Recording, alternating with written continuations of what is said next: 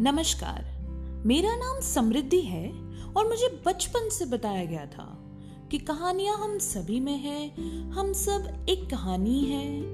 तो इसीलिए फिर मैंने सोचा क्यों ना पॉडकास्ट वाले ज़माने में टेक्नोलॉजी का यूज़ करके इस माध्यम से मैं आप सभी को कहानियाँ सुनाऊं। पॉडकास्ट का नाम है सत्य कला क्योंकि सत्य भी तो आखिर एक कला ही है। आइए, सुनते हैं। आज की कहानी।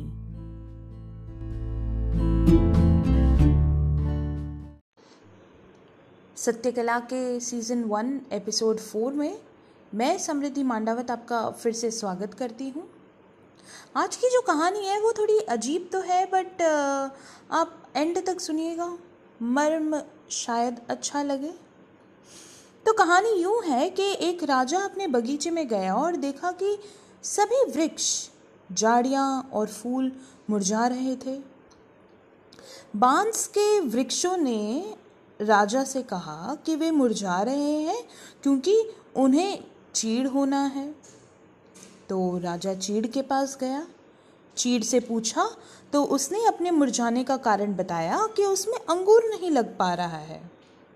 अंगूर की बेल मर रही थी क्योंकि उसमें गुलाब नहीं खिल पा रहा है।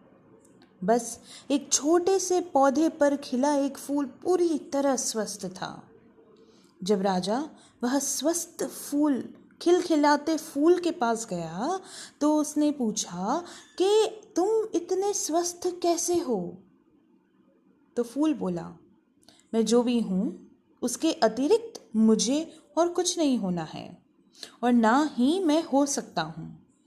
इस बात को तो मैंने स्वीकार कर ही लिया है और मैं अपनी संभावनाओं के हिसाब से ही खिल पाने की मदद कर रहा हूँ। क्या समझे? कुछ समझे? हम सब यही तो कर रहे हैं। हम अपने स्वयं की संभावनाओं को पहचान ही नहीं पा रहे हैं।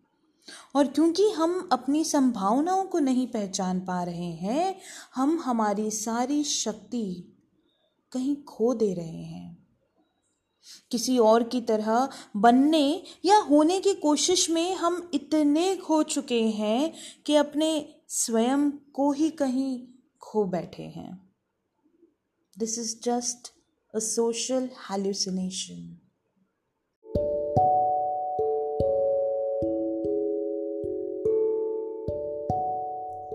ऐसी और कहानियाँ सुनना चाहते हैं तो ज़रा सा फॉलो बटन दबा दीजिएगा।